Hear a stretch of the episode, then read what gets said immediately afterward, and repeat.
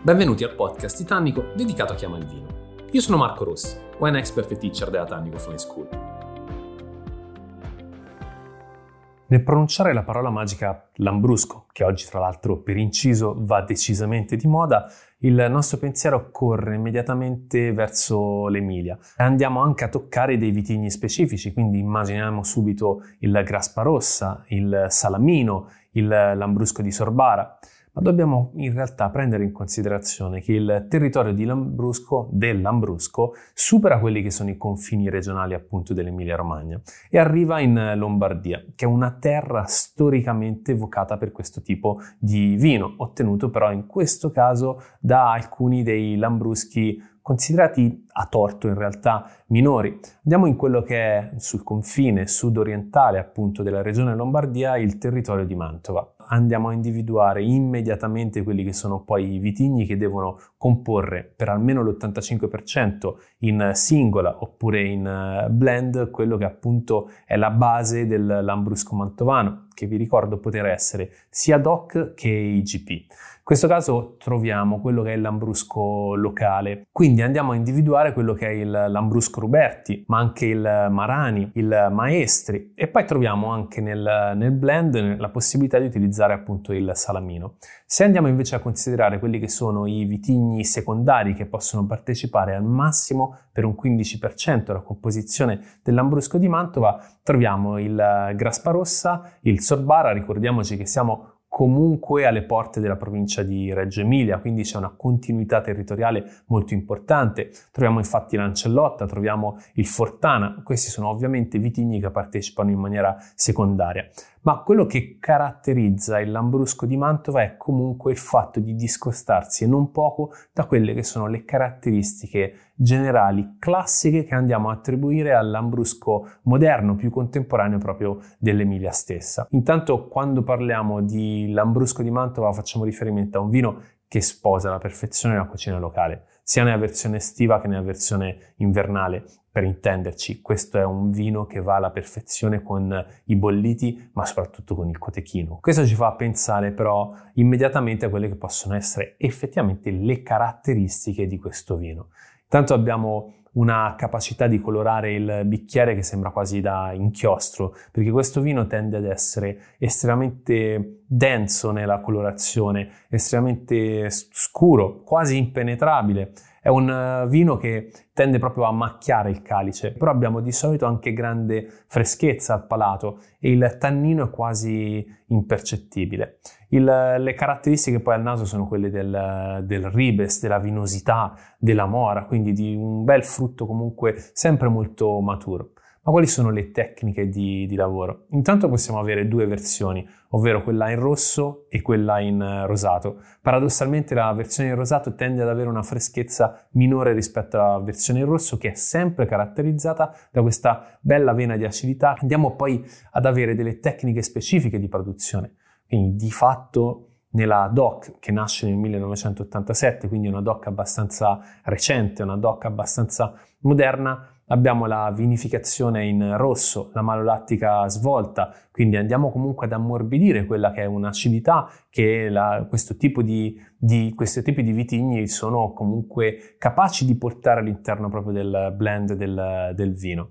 Andiamo poi a fare una rifermentazione naturale e la dolcificazione, perché la versione esiste sia in secco che in amabile, ovviamente la dolcificazione viene fatta necessariamente attraverso l'utilizzo di mosto. Quindi questa è una DOC, ricordiamoci però che esiste anche la versione DGP che tende proprio a tutelare quelle che sono le caratteristiche di un tempo di produzione di questo vino. Abbiamo in questo territorio comunque due sottozone principali, quella del, dell'Oltrepo mantovano e il, la, l'altra invece che è la parte del eh, Sabbioneta viadanese. Ecco, sono leggermente differenti ma non si discostano così di tanto. Cambiano a livello di disciplinare perché nel momento in cui si va a indicare la sottozona poi si può indicare anche il eh, vigneto e si ha l'obbligo a quel punto di indicare ovviamente il millesimo. Tornando però a quello che era un discorso di evoluzione di questo territorio, dobbiamo considerare che siamo in pianura. Infatti le altitudini massime raggiungono i 30 metri, stiamo parlando veramente di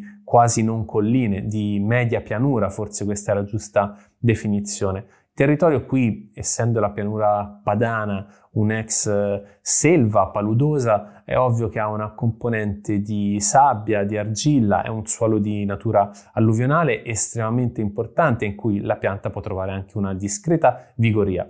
Se ci avviciniamo però verso quello che è proprio il letto del fiume Po, andiamo a individuare anche delle componenti di calcare un po' più importanti, ma soprattutto una presenza forte di limo. In antichità già c'era qualche accenno proprio alla viticoltura che qui ha delle radici profonde, ma in realtà è come spesso accade ad opera dei monaci benedettini che parte il sistema agricolo vero e proprio. Siamo eh, agli inizi del, del, Medioevo e qui c'è la volontà di andare a produrre vino sempre per motivi spesso legati appunto alla religione. In questo modo si va ad effettuare delle bonifiche molto importanti che permettono poi di andare a sviluppare tutto il sistema agricolo legato anche alla viticoltura all'interno di questo territorio. Il, l'evoluzione porta quindi anche a vedere l'uomo come componente fondamentale e principale del, del, terroir. Basti pensare che questo territorio ha avuto un successo importante a partire dagli inizi del Novecento. Quindi post Fillossera, nel momento in cui l'agricoltura legata appunto alla viticoltura è dovuta ripartire, qui si è la capacità con addirittura sette cantine sociali sorte in circa 50 anni di far ripartire quelle che erano le dinamiche proprio produttive. Un territorio che per dimensione è estremamente ridotto e ha la capacità comunque di focalizzare la produzione proprio nel rispetto di quelle che sono le componenti del retaggio culturale. Dobbiamo anche considerare che i posizionamenti di prezzo però di questo vino sono decisamente bassi.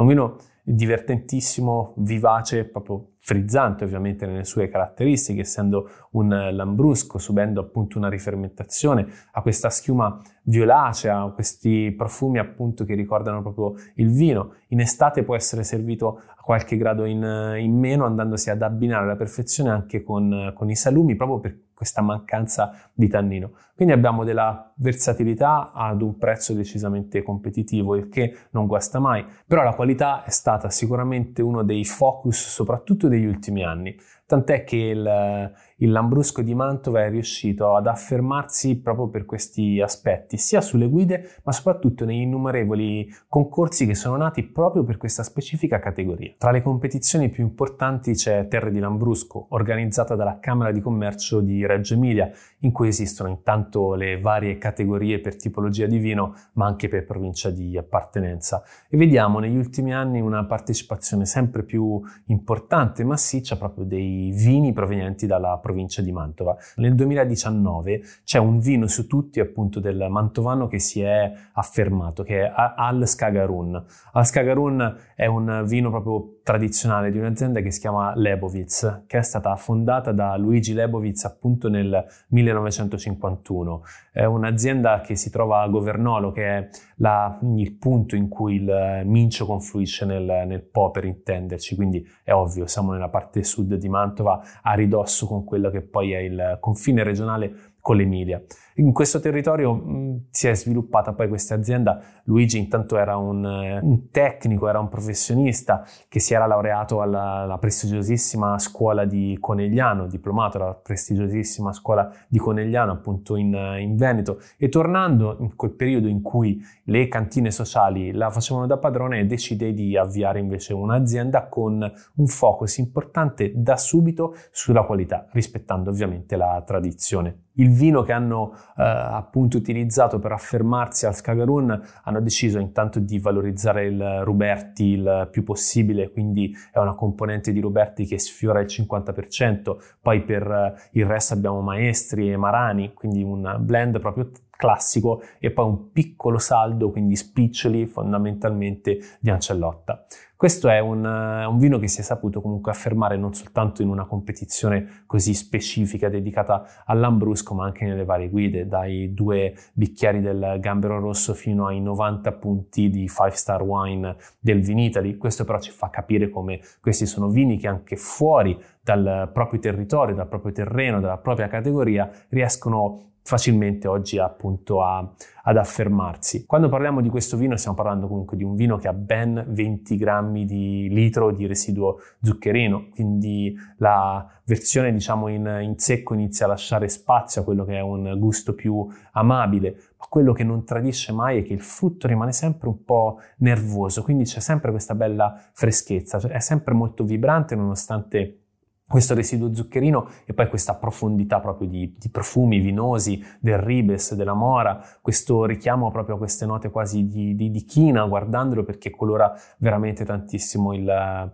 il, bicchiere. L'azienda Lebovitz è un'azienda comunque molto moderna anche nel tipo di mentalità ed approccio, quindi questo è il lavoro che sviluppa sulle terre tradizionali, classiche del mantovano. Oggi però il mantovano in realtà si è spinto oltre, si arriva quasi alle, alla riva sud del lago di Garda, quindi su quel territorio più morenico, dove Lebovitz va a lavorare anche su dei vitigni internazionali. Ora, questo non è in realtà il nostro focus, ma giusto per far capire come, passando dalla tradizione, si possa anche innovare quello che è il modo di lavorare, un approccio appunto fortemente territoriale. Tornando su quello che però è il territorio classico, appunto tradizionale, è ovvio che andiamo a lavorare su un suolo molto generoso, che è quello appunto rappresentato dalle sabbie e dal, dalle argille, che mh, per praticamente 70 anni l'azienda è riuscita a valorizzare, a lavorare, andando a capire fino in fondo quelle che erano poi le sue caratteristiche. Il vino al Skagarun viene prodotto dal 91, quindi è un vino già che ha un 30 anni di, di storia, quindi non possiamo parlare